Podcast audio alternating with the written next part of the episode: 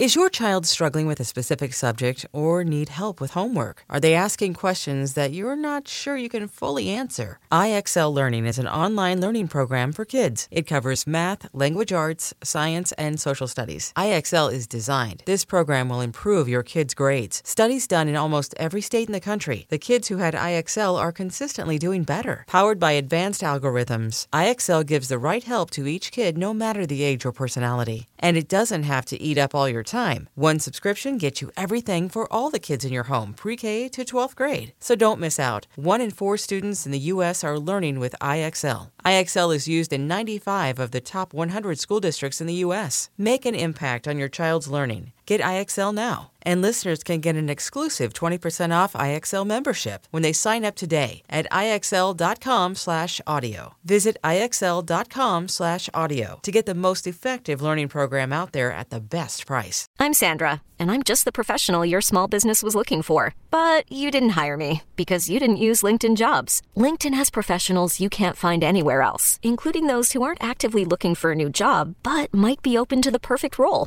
like me. In a given month, over seventy percent of LinkedIn users don't visit other leading job sites. So if you're not looking on LinkedIn, you'll miss out on great candidates like Sandra. Start hiring professionals like a professional. Post your free job on linkedin.com slash recommend today. Hey, folks, this is Kevin. On today's episode of Risk, you'll hear Julia Wiedemann. You know, and the next time I'm like, you know, I think I understand. It's like the first time you hear a Kesha song. You're like... That and more. But before all that, listen to this.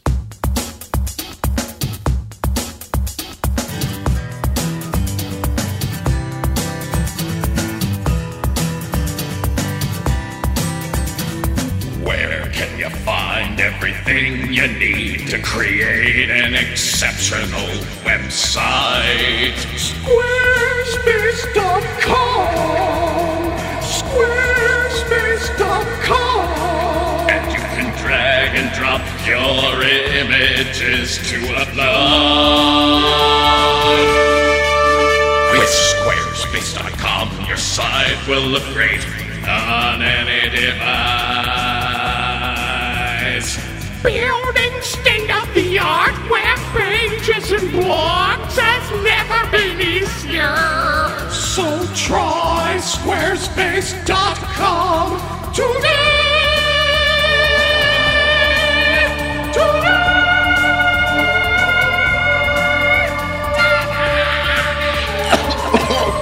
Dear God, my lungs. Guys, Squarespace has beautiful templates, integration with Google Apps and Getty Images, and responsive design. For a free trial and ten percent off your first order, go to squarespace dot com and enter the code RISK. Squarespace. Start here, go anywhere.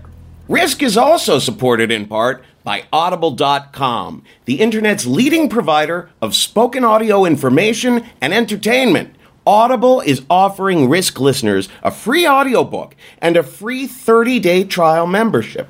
Go to audiblepodcast.com slash risk. Get a free audiobook of your choice now at audiblepodcast.com slash risk. Now here's the show. Whoa, whoa, whoa!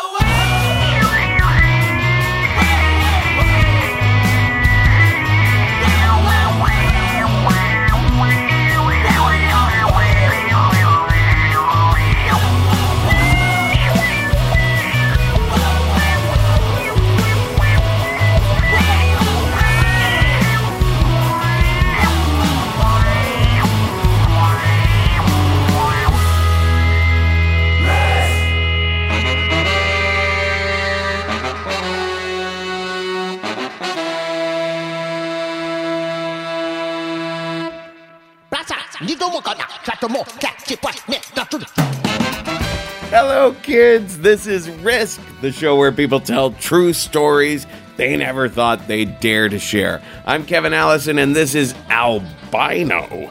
Behind me now, I am stuck, my friends. There is a huge blizzard happening right now in my home of New York City.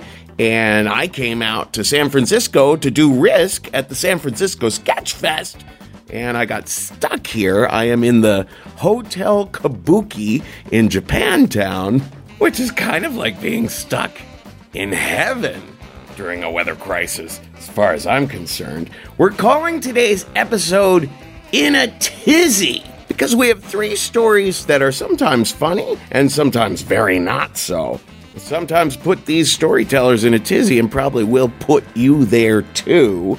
In a little bit, we're going to hear from Jessica Wise, who was a recent student of mine at the Story Studio. But before that, we're going to uh, feature a story that was told when we did our last show live in Pittsburgh. Now, we had a lot of trouble with sound that night, so the sound is a little murky. But we liked the story itself so much, we had to get it on. Now, you can find David Montgomery at facebook.com slash buymeahotdog. And it's well worth checking out because, as you will hear, he is a fabulous storyteller and comedian down there in Pittsburgh. Here he is now, David Montgomery, with a story we call Spice Justice.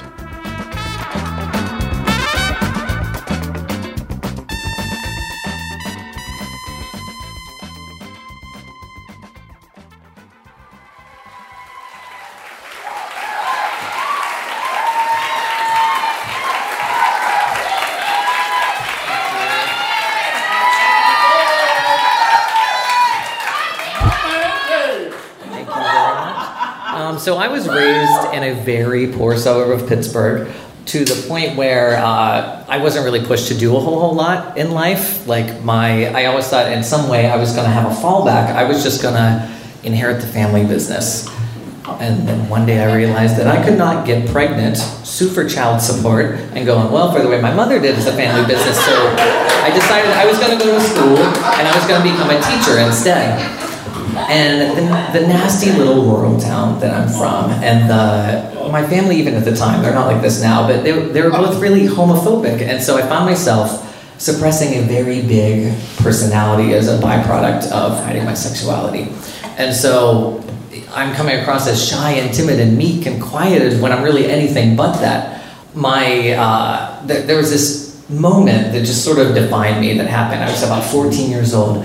And I remember I experienced the first life-changing event for me, something so real, so raw, that would shape me as a person. I saw the Spice Girls on M T V. These five British idiots running around in a London hotel, ruining all these rich, fancy people's evenings. Like, I actually have really amazing taste in music, but there was something about this energy that totally appealed to me. And so, you know, I know, here I am, a fourteen-year-old gay boy who saw the Spice Girls on T V and now wants to be a Spice Girl. I know you're all thinking, what a stereotype. And you're right, all teenagers do is watch T V. But if I could look back, if I could go back in time and tell my little fourteen-year-old gay self that one day I was going to grow up, I was going to leave my teaching job for a whole year to follow the Spice Girls around on every North American tour date of their reunion tour and meet them multiple times, little gay me would not believe it. But that's another story. So um, when I turned eighteen, I needed to spread my wings for college. Now the suburb that I'm from is about thirty minutes outside of like the major metropolitan area of Pittsburgh, and uh, but socioeconomically it's like ten trillion miles away. Like these.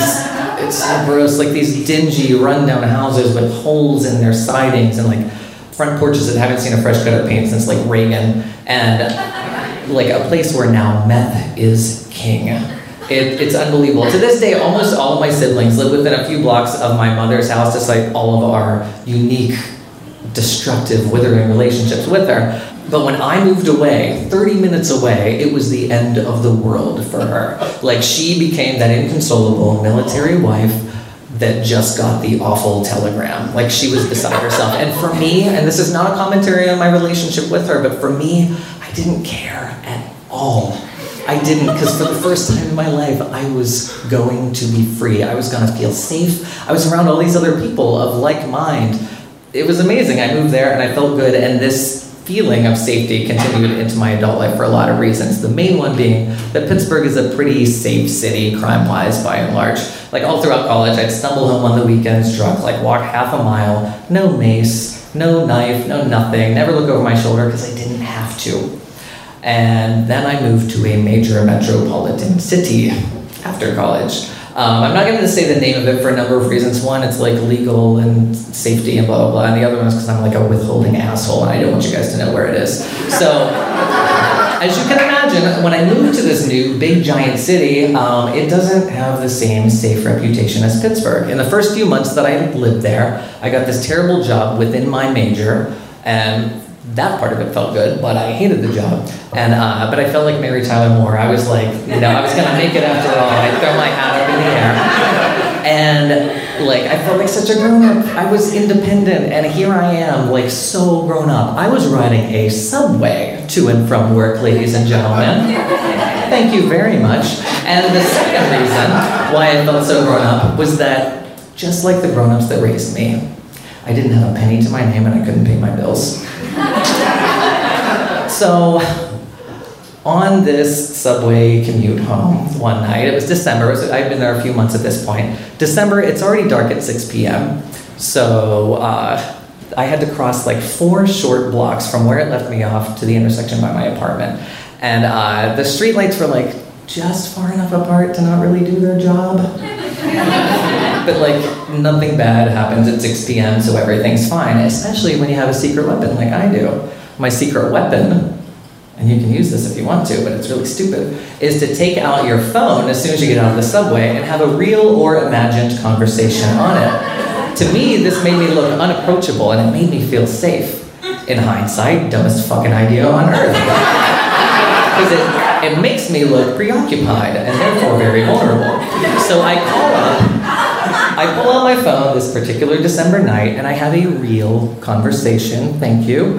And I call my friend back home in Pittsburgh, and I'm just shooting the shit about whatever. And um, and then my conversation is interrupted by like the sudden thud of pressure to my left side. And it was a feeling that I never thought I'd have to confront in my life. Give me your fucking wallet. And I'm like, oh no. I'm not prepared for this. This strong but cautious thug now covering the front of me. I didn't know what to do. I wasn't prepared in any way, shape, or form for like a security threat of this magnitude, so I had to rely on my gut instinct, and what my gut told me to do was cry like Ginger just left the Spice Girls today. I'm crying my eyes out on the phone. I wouldn't hang up the phone because I felt like she could somehow send help from Pittsburgh. I'm crying my eyes out, and he ends the phone call for me. It's two thousand six, so you can't judge for him slapping the, the, the flip phone shut off of me. He slams in his pocket, give me your fucking wallet. And he slams the gun now into the front of me, even harder. This guy was clearly not from Pittsburgh. So... I don't know what to do, and I didn't want to be a hero. I mean, I was raised to quit. I didn't want to be a hero, and I had nothing to lose. And when I say that I had nothing to lose, I mean that so literally. In my wallet, there was a receipt from the dollar store where I bought breakfast, lunch, and dinner. There was a photo I D, and there was a debit card that was overdrawn by three dollars for buying breakfast, lunch, and dinner at the dollar store. And so...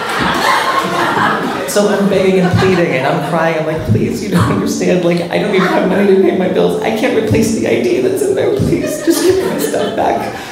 No, either this thug realized that the bitter cold December wind knocking us down wasn't worth standing in if he wasn't going to make any money. Or maybe he realized the longer he deliberated on this issue, the higher the likelihood a police car was going to drive by and say, hey, what game are you guys playing? Got room for another one? Or maybe he just had a really big heart, because he hands me my wallet back. Don't fucking call the police. Don't fucking call nobody. Get the fuck out of here. And I'm like, oh, thank you so much. Yeah, thank you. No, absolutely. Scout's honor. I promise. I will call. Uh, I hope you have a great night, but, but on the subject of not calling anybody, could I have my phone back? And at this point, like, The look on his face was so unreal. It was so stoic. There was nothing there. His voice protruded anger and intimidation, but the look on his face, there was nothing there. He was just, it was just this like dark stone, a head taller than me with two eyes, a temper, and a gun. And at this moment, there was a connection. He felt something for me. Maybe he realized that we weren't so different after all. I'm not trying to say like Steve Martin the jerk, I was raised a poor black child. But like, I think he realized our struggle might not have been so different. At the beginning of this thing, he probably thought, this is some young yuppie idiot whose mommy and daddy are paying his rent and he's working for spending money, and if he misses it, he'll call mommy and daddy. And the desperation in my tears made him realize that's not the case, and it put him in my shoes for just a second. And so I find myself with my phone now, he lets me go. And I walk past him and he just watches me. Like a fucking scarecrow, he watches me walk away and walk up the stairs into my apartment building, and the glass heavy security door slams shut and locks behind me, and I turn around and look, and he's standing there, a million feet tall, just staring back at me. And I get in, I'm I'm crying my eyes out at this point. My friend calls me back hysterical over the few minutes of the conversation she was privy to. She's like, oh my God, Dave, what happened? Are you okay? And I'm like, I was mugged, I'm okay. And she's like, oh my God, did he get anything? I'm like, no, he gave everything back. And she's like, she's like, he gave everything back. And I said, she's like, well, did you call the police? I'm like, no, I promised him I wouldn't. So I... She's like, you're a fucking idiot. Hang up the phone and call him. So I hang up the phone, and I had a decision to make, because on one hand, I had never seen a gun before in my life. And this guy could have fucking killed me. And he knows where I live, and he knows what I look like. How could I ever feel safe again? On the other hand, he did give me my stuff back. That was pretty sweet of him. He didn't even shoot me, which I kind of appreciated. And I promised him I wasn't gonna do it, and I'm a man of my word, so I had a decision to make, but I had to do the right thing. He was probably on his way to mug somebody else at this exact second. So I called, and I felt like a fucking superhero. Within ten minutes, we found him. We booked him that night, and every second, every minute, every hour that passed, in the sobering white fluorescent light of that police department, I felt less like a superhero. And more like a like a jacked up Halle Berry character, where they like dress her down and they mess up her hair and they make her seem all frazzled and weird. No one in the department cared at all. There was not an emotional connection to what happened. I was a number on a piece of paper with some adjectives and height and whatever, and that was it to them. And it made me realize this isn't Pittsburgh. I need to go back home. So I decided it wasn't the city for me. Wrong time, wrong place. But how was I going to face him in court? The subpoena came in the mail, and so did all of my diarrhea. Like, it was ridiculous. I, I thought I was going to actually die. I thought I had dysentery for a minute. I didn't know what to do, and I went in that day, and I was beside myself. I had already made the decision to move back home, and I go in, and I'm like, okay, I'm gonna do this. I'm David Montgomery, I'm gonna see my attacker. And they're like, oh, your trial's been postponed, we'll get in touch with you. And I'm like, wait, wait, wait, did I just win the golden ticket? Because I'm moving away in like a week, so I'm done. But like, hats off to you guys, good job, and I will see ya. I hope it all goes well.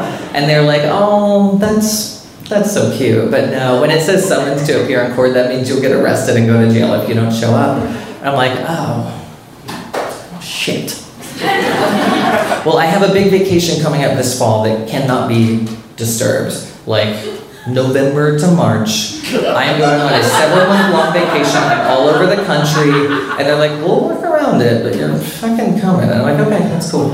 Um, what I didn't tell them is that this big, long vacation was a several-month-long, big, gay Spice Girls reunion tour vacation, and I would be all over the place.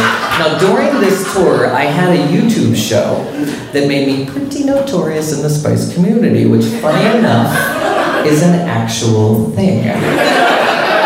So here I am, I've got, got this YouTube show and I am recognized at every airport, at every concert. People are coming up to me and like, oh my God, can I get a picture with you? And I'm like, yeah, here we go. And then they're like, oh, you're living my dream. And I'm like, you have really weird dreams. And then, so I'm doing all this and I'm like, I was, I was papped. I was papped with the Spice Girls. That is when a paparazzi website or magazine runs a photograph of a famous person with a regular person in it too. I was fucking in that. Talk about exposure, right? But like, surely the trial was gonna be over by then. So the day comes, they, of course, I had to go back and forth several times. I flew back to this city and flew back, flew back, flew back, flew back, flew back. They kept on postponing it. I didn't fucking understand why. And my, like, I hate to sound like I'm tooting my own horn, but like, I felt very overexposed at the time. So I like I was worried that with my big public eye persona, and again dating this story, MySpace was pretty big. Uh, I was worried how easily he could hunt me down. It's not that unreal to think about. And so, I know. So he, so when I go in, I'm like, what am I going to do? The day actually comes for me to face him, and he's there, and this is happening. And I think like, what if his family is there? What if his friends are there showing support? What if they're frightening too? What if they follow me home? What if they put out a hit on me? If rap music has taught me anything, it's that snitches get stitches. I am snitched on him pretty bad at this point. Now, mind you, I had a pretty distinct look at the time that I haven't mentioned. I had a long inverted bob haircut that was bleach blonde with about three inch long black roots from months of penniless traveling during the Spice Renaissance. So I decided, in order to protect my safety, to let my to not let my fear overcome my compassion for this guy's struggle, I needed to adopt a disguise. So I borrowed my friend's preppy clothes, which is totally unlike me. And then I pull out the glasses that I hadn't worn since I got contacts in like two thousand one. It was like a round Harry Potter style number. And then I pulled my hair back into a bun. If you've ever had long hair with three inch roots, um, you pull it back and all that was on the sides and on the top was jet black and then a fried yellow donut of hair on the back of my head. I was obviously a master of disguise that could go under the radar in any situation. You're like a Harry Potter drag queen. So I went in, I testified. I didn't know how it went because I was just a witness in this, and then I'm sitting outside. And this guy in a suit comes up to me and he's like, oh, so thank you so much for cooperating. And I was like, you did make it seem like I had a choice. So thanks for that. But okay, sure, you're welcome. Here's a handshake, we're people. And so he says, um, yeah, so we need to talk about what happened. The postponements that they kept on doing, bringing you here and sending you back, that was a defense tactic. Um, They were doing that to create some kind of cloud in your memory to make it fuzzier, so there would be a difference between your testimony today and the report that night. If even one thing is different from then till now, we cannot convict this guy.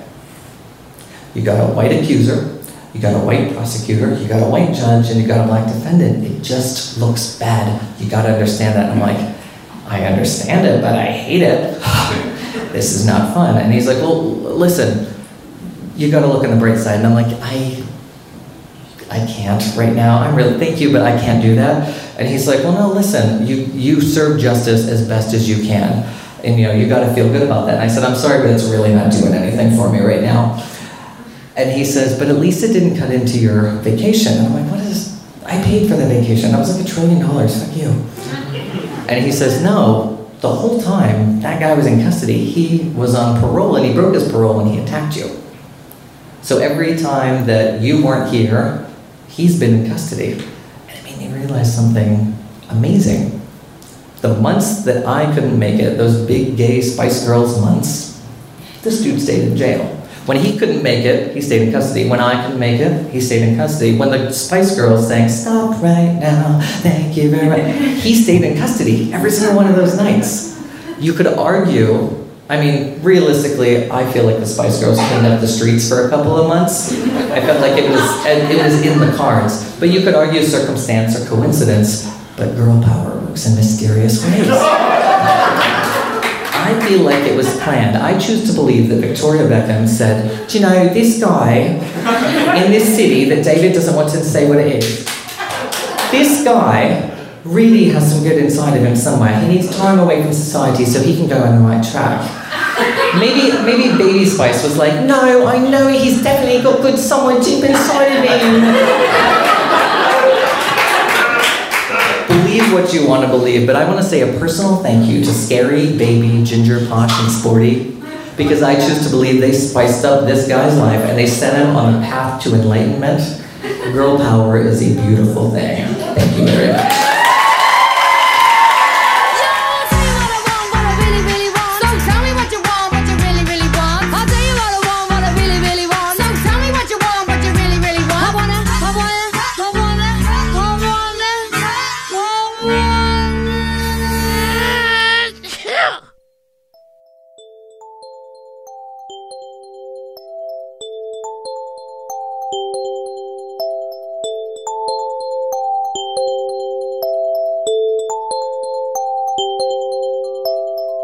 My boyfriend and I had been on a very typical European backpacking adventure a few years ago, and we're in our mid-twenties. A little background on us. We've been dating for a couple years and had lived abroad for a while, and we were able to save up all this money before we moved back to the U S, so we thought, let's go on this big trip.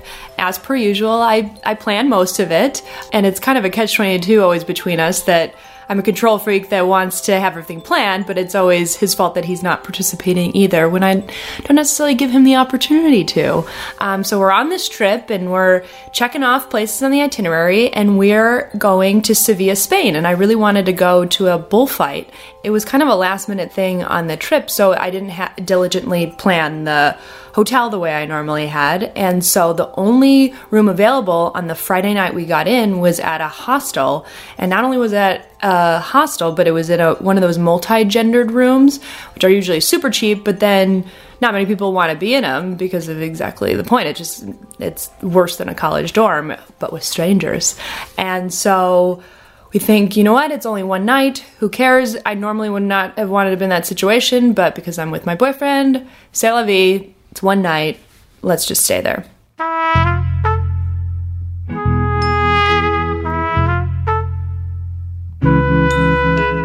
We walk in the room, and it's on the third floor of this old Spanish mansion. And I mean, it's a gorgeous home, and it had an open balcony, and there were windows in each of the rooms that faced out to the balcony because the whole middle roof was open because it's for airflow, and, and that the windows in the rooms could be open in, from the inside as well as from the outside facing walls. There were two bunk beds available. There were three bunks that were lining the three walls.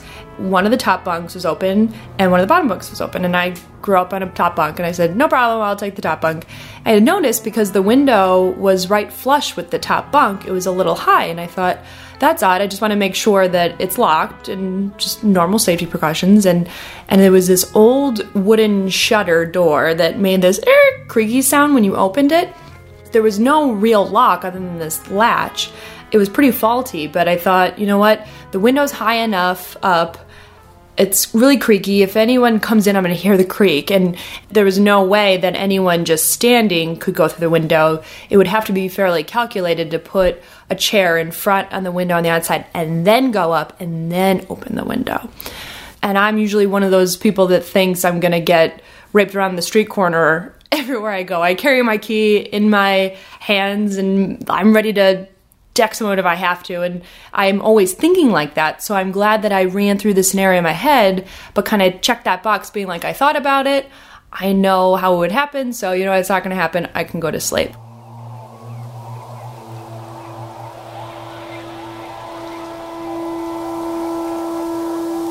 In that millisecond between when your brain's awake, but your eyes aren't open yet, I felt a hand. I had a long summer dress on, I had the sheet on, and I had underwear on. So the hand was like right on my genitalia, ready to go all up in there. And in that millisecond, I'm thinking of John, my boyfriend at the time, who's with me, and I'm thinking, Why, why, why would you be touching me in a room full of strangers in the middle of the night and I'm sleeping? Like, how creepy, even though that you would never do that. And I remember thinking that. I'm, I'm blinking. I'm starting to wake up, and I look to my right, and my senses are starting to turn on, like, okay, window. Window was to the right. And I'm looking over, and I don't have my contact lenses, and I have really shitty vision. And I just see this blur of a man, but it's just a mop of black hair and a black beard. And my boyfriend has red hair, so it, it's not him. And I'm looking, and now he's starting to speak in Spanish to me. He's whispering. I could tell in my limited Spanish that he was just talking dirty to me. I'm I'm frozen just for a second, not realizing what to do. And all of a sudden, my fight or flight response is just turned on. And I go immediately to go and punch him, but I fall through the window. He's ducking. I see that there's a chair there. I'm I hold myself with the window pane, or else I'm going to fall through the window. And he's able to, like, scrounge down, run down to the staircase. And because of those balconies, how you couldn't see everything, I could see him go down the stairwell, go into the second floor bedroom, and close the door. So I'm able to push myself off the window pane. And at this point, there was enough commotion that now John's near my bed, like, what happened? And I just remember yelling, he touched me, he touched me, he touched me. Immediately he's asking questions like, touch you where? What happened? Rather than like, go get him! Like, go get him! And I just, because I just wanted to act. And I remember being like, we have to go to the lobby and block the door so he can't get out. So we sprint down the stairs, and we're in the lobby area, and there's the front reception desk. And we see a sign that says, attendant not there until eight a.m. And then there's a clock to the side that says six forty-five. No phones around. Thank God I could see it in the background of the lobby. It was a pretty big lobby. There was a girl on the computer in the back, and I go up to her and I say, can you please call the police? And she's like, oh, I don't speak English. I'm like, polizei, police, polizia. And she got the message and could see that I was agitated, so she, I saw that she called. John and I are just standing there in the middle of this beautiful old mansion, just waiting for the police. And all of a sudden, down this open stairwell comes the guy. He must have taken off his shirt, because now he's putting on his shirt as he's walking down the stairs, kind of in a, oh, what's the commotion going on down here? And in my head, I'm thinking, you fucking asshole. Like, he's walking down the stairs, and then now I have this opportunity again. And John's standing there, but I just run up the stairs, I go, boom, and I punch him right in the face. And unfortunately, my five seven, one hundred twenty pound frame body didn't do much, but now I'm just irate, and I'm I'm screaming at him, like, you fucking asshole, what the fuck did you think you, who do you think you are? Like, I'm just livid. And he goes to John and goes, you're a man, I'm a man, like, she's a woman, like, so I touch her. And I'm yelling at John, like, punch him, knock him out, like, fuck this guy, like, this is, what the fuck? And just nothing. I remember just being so angry that, like, I'm gonna wait outside, block the door from the inside, I'm gonna wait on the outside for the police. And so I'm waiting outside thinking, like, what the fuck? And here I still don't have my contact lenses on. So not only am I, like, emotionally, like, everything's starting to come out now, but, like, I can't see either. So, like, it's just such a bizarre memory, too, that I have not my real vision of memory. Like, it's this, like, whitewash blur. I can see the police car rolling up in the distance, and all of a sudden I hear all this racket inside, like, tables falling down, like, glass breaking.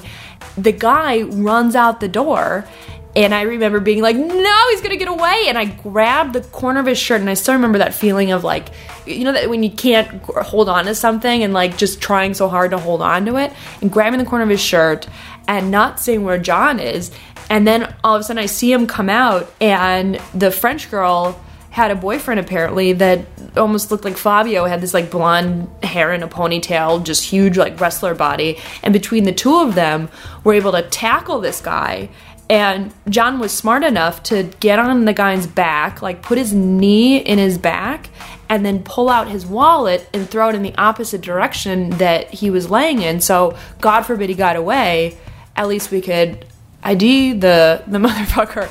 And thank God the police came.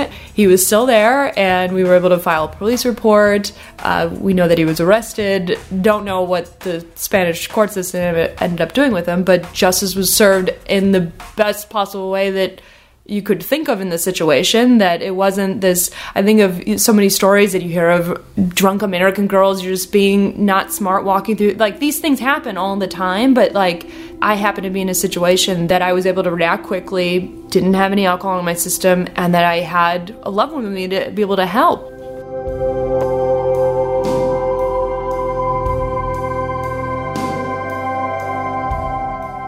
Awkwardly, we go back to the hostel, and, and the hostel owner refunds us, and we get a, a hotel room like we actually thought we were going to plan on doing the, the next night. And I just remember laying on the bed, John laying there next to me, and, and then we started kissing and proceeded to have sex like a normal couple. And I just, for that split second, I remember thinking of what had happened just a mere twelve, twelve hours before, fourteen hours before, and, and thought to myself, like, I'm not going to let this get in my way. Like, I have a, a habit of ruminating over things, overthinking things, and I thought, like, it's okay to be emotional about this, but it was a stranger and a horrible thing that happened. It doesn't say anything about anything, and I'm like, I don't want this to affect anything between John and I. And at first I just thought it was the sexual part, that like, this stranger touched me here, I don't want to think about that every time anyone touches me there. But as like the, the weeks progressed, and we ended up going home, and we were planning for living in Europe, which we then did, and saw each other briefly over, over the fall. I'm, we live in separate cities in the U S, but we were planning on going to Germany together. And instead, what happened was the opposite, that I I kept thinking not just of like the act and what happened, but more bothered that when I was yelling at John to punch him, he didn't have the same response that I had towards this guy of just wanting to deck him. Rather than just appreciating John's emotional intelligence differences, not for better or for worse, like, they're different than mine.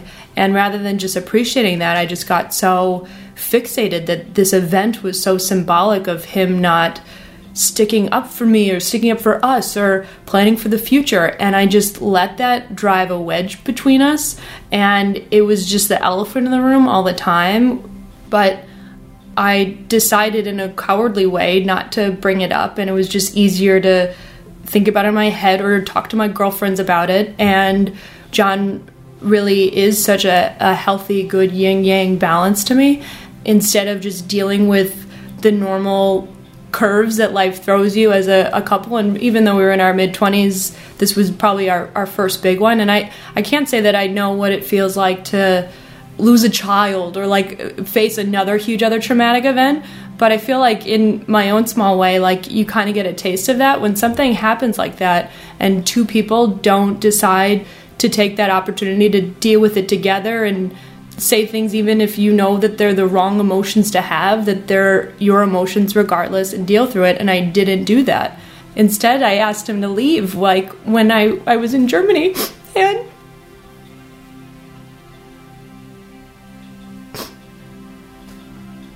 and I immediately regretted it. But then, like, we weren't kids anymore. There were consequences that...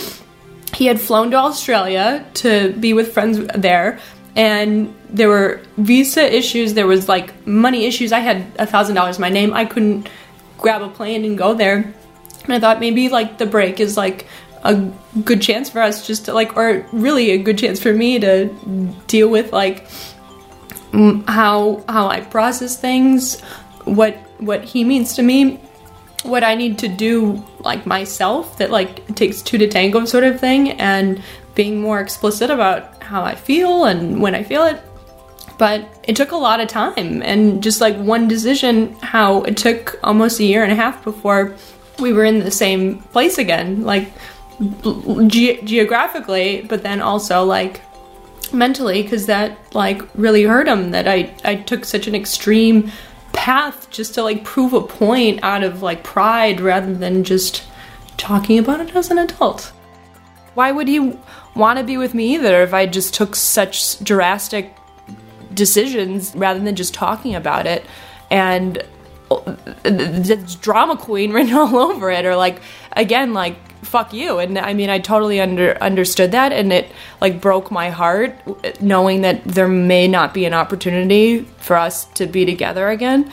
But thank God that's wasn't in the cards, and we're back together again, and things are great. And I think I'm far better now at, rather than judging my feelings as ones that I need, like, I can't have some because they're not logical, or like because I want to be logical to him, that no, it's okay, logical or not, that my feelings are my feelings, and I just need to share them with the person that I'm most intimate with, and like that shouldn't judge right or wrongness of that stuff. And and I'm glad, as a life lesson in myself, that I was able to experience something like that at such an earlier age, and something that wasn't as largely traumatic, because I think just that the lesson that you learn letting someone go and then being able to get them back, you're able to put it in perspective in a totally different way, that the little small things that just piss you off from li- living together, where they're like, it's not a big deal. Think of what the actual drastic alternative is, that he's not in your life. And I know it's absolutely absurd to think in such like cataclysmic ways for everything, but the way my brain works, like, it really does, like, it's a pill to just drop me in a gear of just like perspective. And I just know I have to remind myself of that all the time in a lot of different areas of my life. But I'm glad I have something to to bring me always back to that center when it comes to him.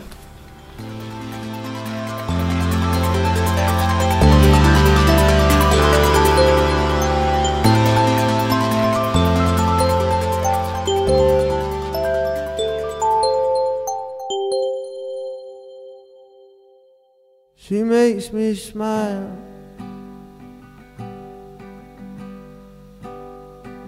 She thinks the way I think.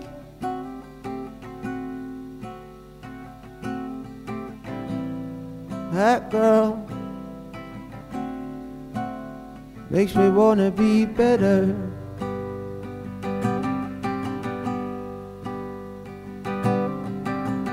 Took her down Bleecker Street,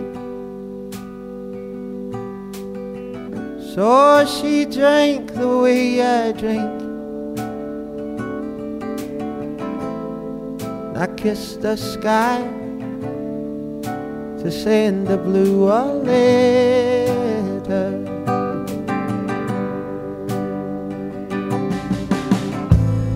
That girl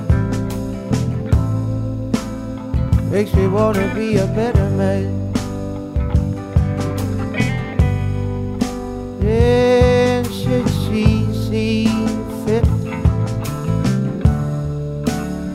gonna treat her like a real man.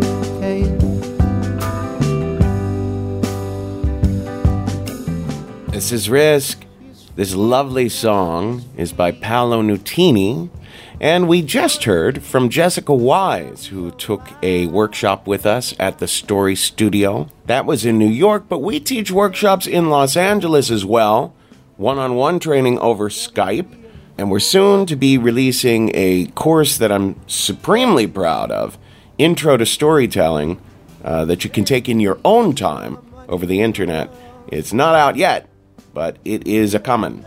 Now, in between the first hosting segment of this uh, episode and this one, night fell here in San Francisco, and I met a lovely, super sweet, super wonderful fan of the show named Justin, who, um, um, among other things, he shared with me, he heard the N Y C Podfest episode uh, that was all about butts, and he suggested we have an annual buttisode.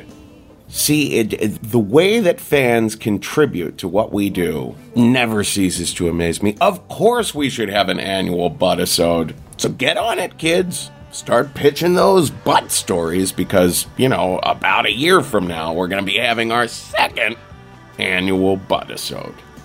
Don't forget that Risk is brought to you in part by Squarespace. the all-in-one website platform that makes building your own website simple and easy. For a free trial and ten percent off your first order, go to squarespace dot com and enter the code R I S K. And now a special message from this guy. Hello, friends. You know, some small businesses think that leasing a postage meter is how businesses get postage for their letters and packages. But they don't realize there's a better way. Stamps dot com. Unlike a postage meter, Stamps dot com has no hidden fees, no long-term contracts, and no extra hardware. At Stamps dot com, you can save up to eighty percent compared to a postage meter. Plus, with Stamps dot com, you can use your existing address books or send tracking information to recipients with the click of a button. Think about it, jackass. Why, I use Stamps dot com, and I'm as regular a guy as another guy who's regular too. Why don't you use my promo code, which is R I S K? It's a no-risk trial.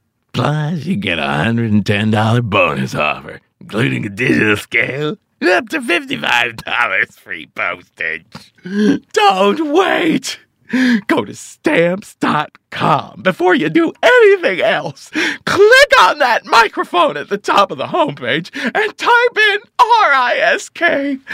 That's Stamps dot com. Uh, okay, okay, okay, okay. Stop the insanity. Let's get back to the stories.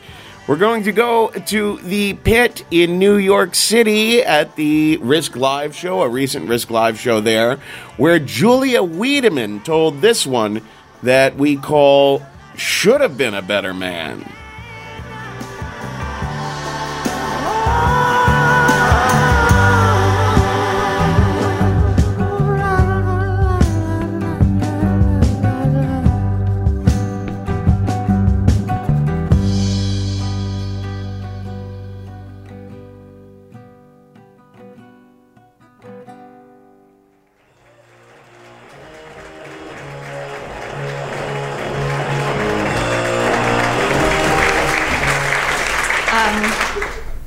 All the warning signs a girl could ever dream of.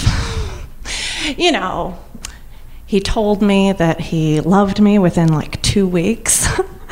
He drank so much. Uh, he took Xanax recreationally. Just like, oh. um, we would argue about when I would fall asleep at night. I would say, I'm tired. He would say, you're abandoning me. Uh, uh, he also really hated my sneakers because he was a fancy man, and I I liked Adidas, uh, but I wasn't allowed to wear them. And also, he was rude to his mom. Yeah, you know, you know, but you know what? I could justify the fact that he said that he loved me within two weeks. I mean, you know, it's love. You know, when you know, you know. That love is crazy, all right? And, uh, you know, hey, we're in our twenties. Everybody drinks a lot. And you know what? I do not understand prescription pills. And uh, you know what? It must be so annoying when you want to spend time with your girlfriend and she just falls asleep. And, and you know what? Adidas, come on, grow up, Julia. Like, wear some J. Crew flats that he bought you, okay? Just, like, wear some fancy shoes. Be a fancy lady. Make a good impression, okay? But, like, being rude to your mom, like, I've always believed that that was, like, if a man is rude to his mom, that's, like, a, a peek into the future, like, how he's going to treat you one day. So one, so so this particular day, it's a Saturday afternoon, and John and I are uh, about to leave his apartment to go day drinking, like we love to do every weekend. And uh, he got a, a telephone call on his landline, and he picked it up. It's his mother. And I'd only met her a couple times before, but she seemed like a perfectly lovely woman. My impression was she was, you know, just shy, demure. But suddenly, John is pacing, frantic, and uh, just yelling, bitch, and you're acting like a cunt, and, you know, phrases I would dream of saying to my mother, let alone accuse her of being. And and uh, and eventually uh, he uh, yells, you're interrupting our day, slams the phone down, throws it to the floor, and turns to me and says, my mother's acting like such a bitch. And I say, oh my God, what did she say? And he said, oh, I don't know, something stupid. She just wanted to know when we're gonna visit. I'm sorry. You know, I, I mean, I hate it when people get mad, you know, so um, and he smiles, and then he walks towards me so we can leave.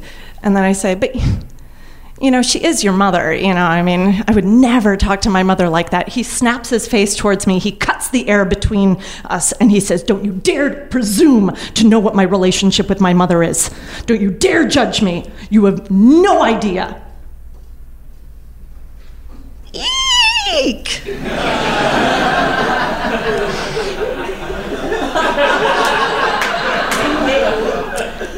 You know what? He's right. I do not know what it is like to grow up as an only child in a wealthy Jewish household. I have no idea. I come from a family of five. I, I don't understand. You know, I don't understand what his mother is like. I wasn't on the line of that phone call. Oh my God, you know what? This is what love is about. This is being in a relationship, learning, accepting, not judging, coming to understand, you know? So the next time that I hear him talk to his mother in a rude fashion, it sounds kind of normal. You know, and the next time I'm like, you know, I think I understand. It's like the first time you hear a Kesha song, you're like, ugh, really? That? What? But then you hear it again and you're like, oh, that sounds familiar. And then you hear it again and again, and you're like, you know, it's just easier to ignore that it's bad and just sing along. It's going down. I'm yelling timber. You better move, right? Better dance, right? Uh, John had a lot of flare-ups, uh, especially when he was drinking. Um, You know, he would throw phones and glassware towards me and, uh, you know, have uh, aggressive sex with my body, uh, you know, I, that felt like I wasn't even in the room. Um, you know, I mean, just a constant fight about me needing to, at one point in the night, fall asleep. Uh, you know... but, But you have to understand, I mean, I was getting everything paid for, you know, I mean, he was buying me all these fancy dinners and drinks and cigarettes, and I was living a life in New York that I had never dreamed of living. I was going to Shun Li and Café des Artistes and the Palm and the Hamptons, and it, it just, I was fancy Julia now, you know? It, Things were bound to get back to the way that they were. You know what? I can fucking stick it out. Excuse me. What am I supposed to do? Break up with him just because one day, in theory, he might be rude to me? No. He is kind and generous, you know? He he is... He, you know, he's just stressed out because he lost his job. He's going to find another job. He's going to stop screaming at me and scaring me, and we're going to go back to being happy. I am going to take one moment to read a diary excerpt from three months in. I feel for him. I wouldn't love him the way I do and not feel pain when he feels so much. I do hope I can see him through this dark time. I will be there for him. I hope what I can do is enough. I hope he sees my strength and it rubs off. He will snap back in no time. My boyfriend is severely depressed, alcoholic, and suicidal. And I'm a theater major with a B A in optimism saying he's gonna snap back in no time. Ladies and gentlemen, we're about a year in. Uh, it's just, uh, we're a- almost to an anniversary. It's uh, August. It's his mother's sixtieth birthday. She's having a big fancy birthday party out in Bridgehampton at their beautiful home. So we go out there, and it's a big fancy catered event. They actually hire one of my friends to cater the event, and they're fancy waiters and uh, all of the family and all the family friends. And all I want is to make a great impression. I just want to make a good impression on these people, because I'm thinking, you know, the way that John is constantly referring to how we're going to get married, I'm like, these are the people we're going to invite, so uh, get ready. Um, and John is drinking, and I'm drinking, and everyone's drinking, so, you know, I'm not really thinking about how John has uh, gotten quiet, which is usually like clue number one that he's um, tipped. I'm just focused on just being the happy girlfriend at his side. I'm just so determined to, you know, not be nervous, because for all the ruined dinner parties and birthday parties and wedding parties, uh, John has always told me that he's sorry, he's going to get help, and it's never going to happen again. So I'm in love with him. And uh, when you're in love with someone, you trust them, right? I mean, that's, I know that. You don't judge and you trust them. And he told me this, and so I trust him. He's not going to, he's not going to have one of these flare-ups at his mother's sixtieth birthday party. It's his mother's sixtieth birthday party. After the cocktails, uh, dinner is served. Everybody seated at these four, big four round tables on the patio next to the house. And we all sit down, and uh, the salads are served. John's is missing. You know what, honey? I'm sure, you know, they just didn't have enough hands to carry everybody's out at, at the same time. I don't care. Have some of mine. I don't want any. He actually doesn't seem to care. Like, he's fine. He's fine. He's he's mouthing the ice cubes and his vodka on the rocks. Uh, so, you know, like, everything's fine. Like, it's going to be fine. He's okay. He's okay. He's fine. It's okay. Did I mention this was two thousand eight, August? You know, Palin has just been announced as the running mate of McCain. So somebody commits the cardinal sin of mentioning politics at the dinner table. I mean, how could they not? I excuse them now, but in that moment, I became so tense. You don't mention politics. Not when John has been drinking. No, it's a hot trigger topic for him when he's sober. He's still mourning Kerry's loss to Bush. That was a big one, ladies and gentlemen, two thousand four. No? Okay, well. Well, it's a big deal to John, but everyone's talking politics, and I'm tense. But I look over. John doesn't seem to notice. He's swaying side to side. His eyes are relaxed yet stern. And he's just, he doesn't seem to be listening. So I'm like, all right, everything's fine. Eating the salad. And then the guest next to me says, I would never vote for Obama. I don't want to go back to the Dinkins era, hiding my gold watch and gold chain on the street. I would never vote for Obama. I stare at my salad, trying to become my salad. I notice that John has stopped swaying. Yeah, yeah, I mean, it's strange. In a party full of liberals, the one oddly racist Republican is sitting at our table. John says in a calm, steady voice, tell me why you wouldn't vote for Obama. Is it because he's black? Dinkins is a nigger. Obama is a nigger.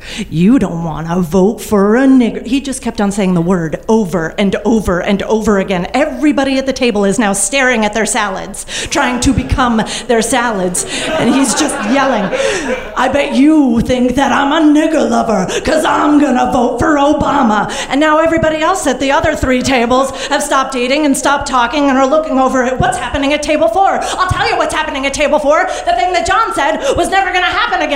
And then he's up and he's yelling, you fucking racist motherfucker, I'm not gonna sit here at this dinner party, you ruining my mother's sixtieth birthday party, you racist motherfucker. He throws his chair at me, goes into the house, storms up the stairs and into his bedroom, and we can all still hear him because then he gets on the roof. On the roof, ladies and gentlemen. It's not my fault. I'm not the bad guy. I'm not the bad guy. Racist motherfucker. And because I still want to make a good impression, I go upstairs to try and calm him down. And I wave to my friend in the kitchen, everything's fine, it's okay.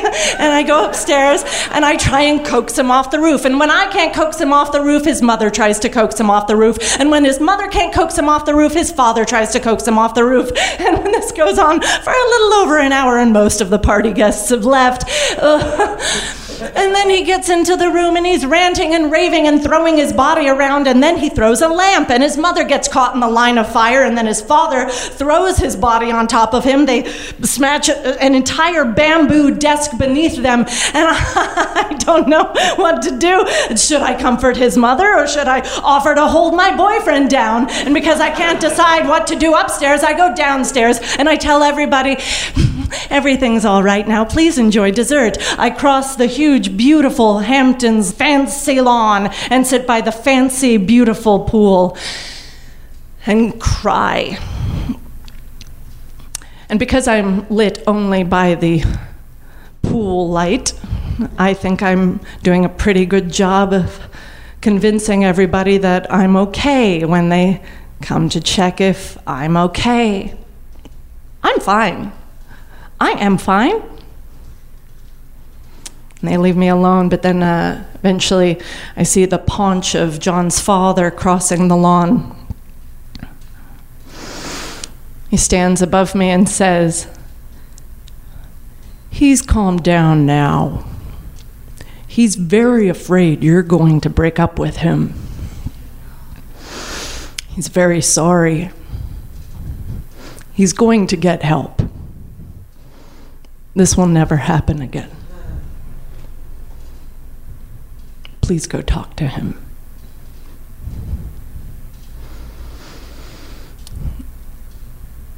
In another couple months, uh, John would uh, try to kill me by throwing me down a flight of stairs. I would leave him, and he would subsequently uh, burn my social security card and birth certificate to try to eliminate me from the universe. And I would put him in jail and get an order of protection. But that night, sitting by a beautiful Hamptons pool, I had become really good at ignoring how bad it was. And I really wanted to make a good impression. So I looked at his father and I said, of course I won't break up with him. I love him. Thank you.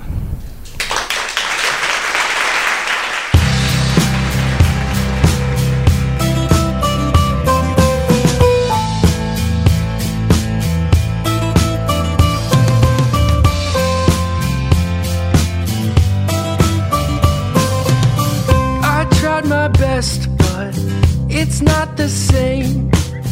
I tried my best, but found only rain.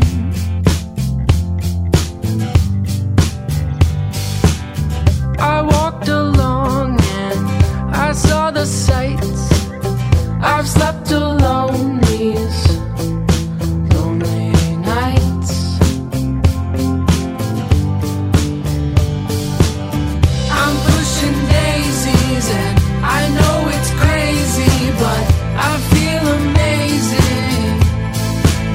'cause I'm gone.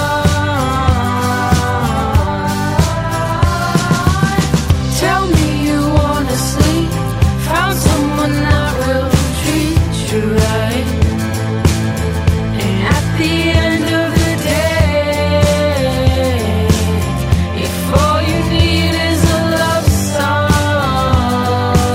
song, he'll be by your side. That is all for this week's episode, folks. This is The Castle Walls behind me now. Don't forget to pitch us your stories. We're always looking for stories from people all over the world. You can go to the submissions page at risk dash show dot com. And remember, Risk is appearing live in Chapel Hill at the D S I Theater on February sixth. So come out to see us, Chapel Hill and Carborough, folks.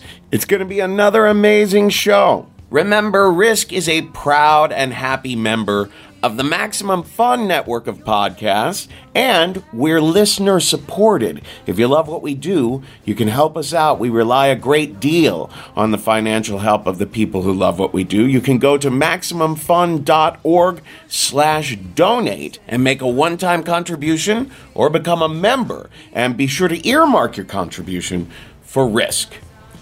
Folks, today's the day. Take a risk. Tell me you wanna sleep, found someone that will treat you right, and at the end of the day, if all you need is a love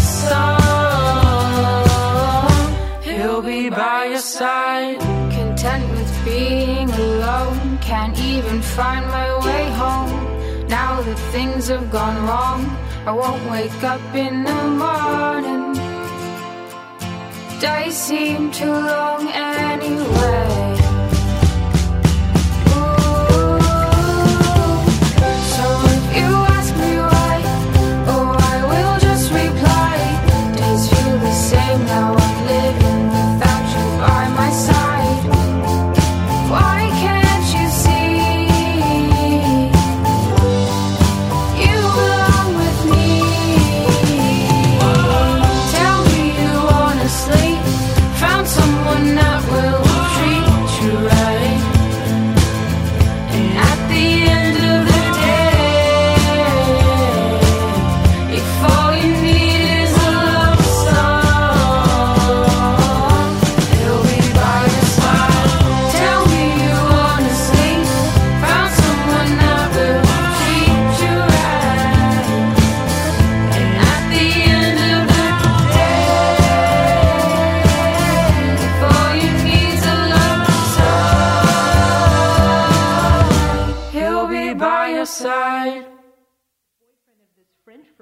miraculously had to be there, and he kind of had a Fabio look going, like had this like blonde hair and this like ponytail. Oh, hold on,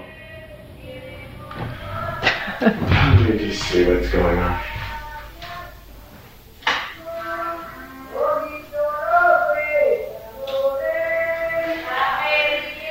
Is it a? Does it look like old lady celebratory stuff? Yeah, they're they're. having a rosary ceremony. Oh shit, how long, how long do they usually go for? I don't know.